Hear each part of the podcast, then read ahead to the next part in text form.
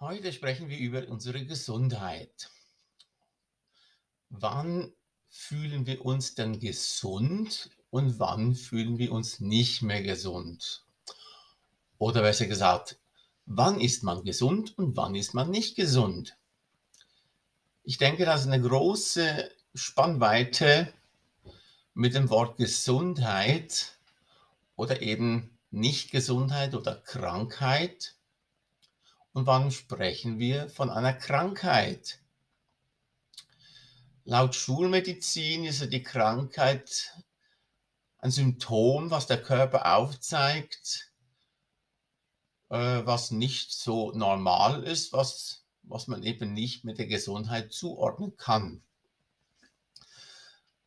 Aber einmal nachzudenken und überlegen, woher kommt denn diese Krankheit? Was will uns diese Krankheit dann überhaupt sagen? Oder dieses Unwohlgefühl, wenn man es mal ein bisschen sanfter betiteln will. Was zeigt uns das? Und wie können wir damit umgehen und erkennen, dass dieses eben nicht Wohlfühlsein oder eben Krankheit, was dies uns sagen möchte und wie können wir es erkennen. Dazu gibt es ja auch bereits heute schon viele Literaturen, Bücher, die Symptome beschreiben, was dahinter steckt und sich auf dem seelischen Kleide abzeichnet. Also ich persönlich als Therapeut sehe es ebenfalls so, dass eine Krankheit uns zeigen möchte, wie unsere Seele sich fühlt oder wie der Zustand der Seele ist. Unser Körper hat ja nur die Funktion, um es in Schmerzen oder Unwohlfühlen zu zeigen oder gewissen Symptomen halt eben, weil wir ja zu wenig Zugriff noch haben auf unsere Seele, wenn sie schreit, wenn sie sagt, hey, ich fühle mich da nicht wohl, irgendwas stimmt da mit mir nicht, da erkennen wir es meist noch nicht ganz oder überhaupt noch nicht. Und so versucht sich die Seele über den Körper auszudrücken und bringt irgendwelche Symptome ans Tageslicht, um uns zu zeigen, hey, schau da mal genauer hin, da stimmt etwas mit mir nicht, ich fühle mich nicht im Einklang, in der Harmonie. Und zugleich ist dieses Symptom, der Schmerz, die Krankheit ja bereits einen Teil vom Heilungsprozess, weil es der Seele schon gelungen ist, sich mal zu äußern, zu zeigen, da stimmt was mit mir nicht. Und wenn wir es anschauen, dann ist es bereits ein Heilungsprozess. Und dann dürfen wir es annehmen und dann genauer hinschauen, was möchte es uns vielleicht noch genauer sagen, was im Seelischen nicht ganz okay ist. Dazu braucht es eine gewisse Weitsicht, über den Tellerrand hinausschauen, Einfühlungsvermögen oder einfach sich anschauen können, ohne zu urteilen oder uns selbst zu verurteilen. Wenn unser Körper respektive unsere Seele sich nicht rein fühlt, dann macht sie sich bemerkbar und das ist gesund. Es ist richtig. Nur so können wir ja erkennen, dass irgendwo was vielleicht nicht stimmt in unserer seelischen Balance.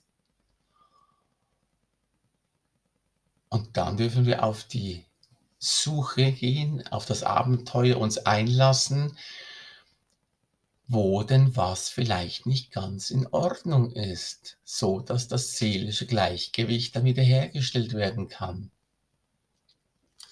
Also liegt es in unserer Eigenständigkeit, in unserer Eigenverantwortung über uns selbst und über unser Körper,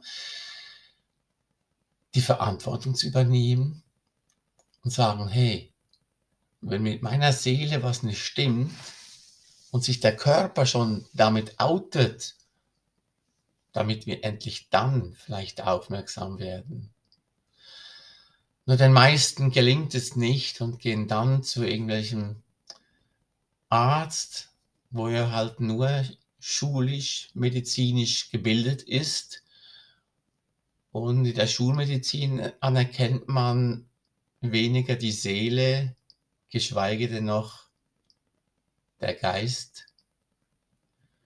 Außer in der westlichen Medizin, äh, in der, nein, in der östlichen Medizin eben, da anerkennt man, dass es Körper, Seele und Geist gibt und dass das einen Zusammenhang hat. Und da dürfen wir lernen, näher darauf hingehen und eingehen und das als Ganzes zu betrachten. Was will uns diese Krankheit sagen?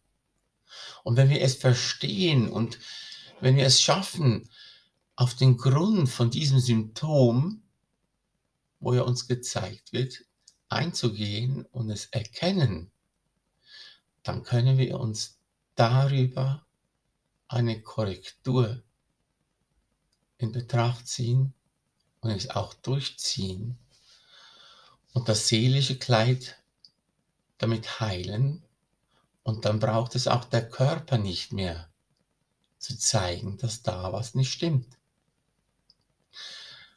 Also überall, wo wir uns im Körper nicht mehr wohlfühlen oder irgendwo schmerzt oder unangenehm ist oder eine schon bereits Krankheit entstanden ist, dürfen wir zuerst im Seelischen nachschauen, was da nicht stimmt, anstatt nur Symptombehandlung bezwecken und sagen, okay, ich habe jetzt Kopfschmerzen, dann nehme ich halt eine Tablette.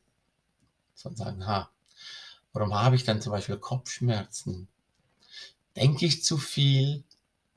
Oder habe ich vielleicht ein Schleudertrauma erlitten durch einen Unfall?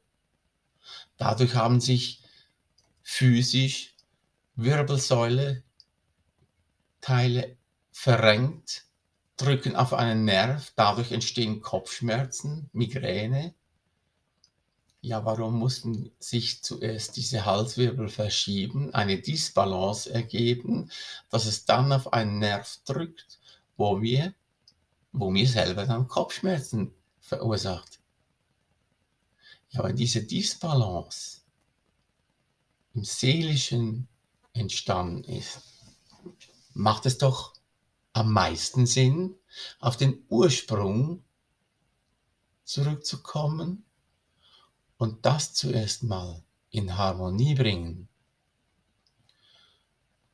Dann braucht sich der Körper nicht mehr dementsprechend auszudrücken und damit dann die Heilung ein bisschen schneller von, vonstatten geht, können wir dann sicher vielleicht mit einer alternativen Heilpraxis den Körper noch so unterstützen, dass er auch wieder in die Balance kommt und so rücken, rückwirkend auch die Seele in die Balance kommt. Aber wir dürfen lernen, dass wir beides in Betracht ziehen, die Seele und den Körper. Somit, wenn wir das verstanden haben, wird es immer viel leichter und einfacher, eine Heilung darzulegen oder zu erzielen. Und somit braucht es sich vielleicht nicht mal mehr auszudrücken, wenn wir vorher schon verstehen, irgendwo in meiner Seele ist eine Disbalance und wir können sie vorher schon abfangen, bevor es über den Körper manifestiert werden muss. Und das dürfen wir verstehen. Und wenn wir das lernen, dann wird es einfacher und bekömmlicher in unserem Leben. Doch das ist die große Herausforderung, wo ich jedem ans Herz legen möchte. Schau auf deine Seele. Wie fühlt sich deine Seele an? Und versuche da in die Balance zu kommen. Viel Spaß dabei.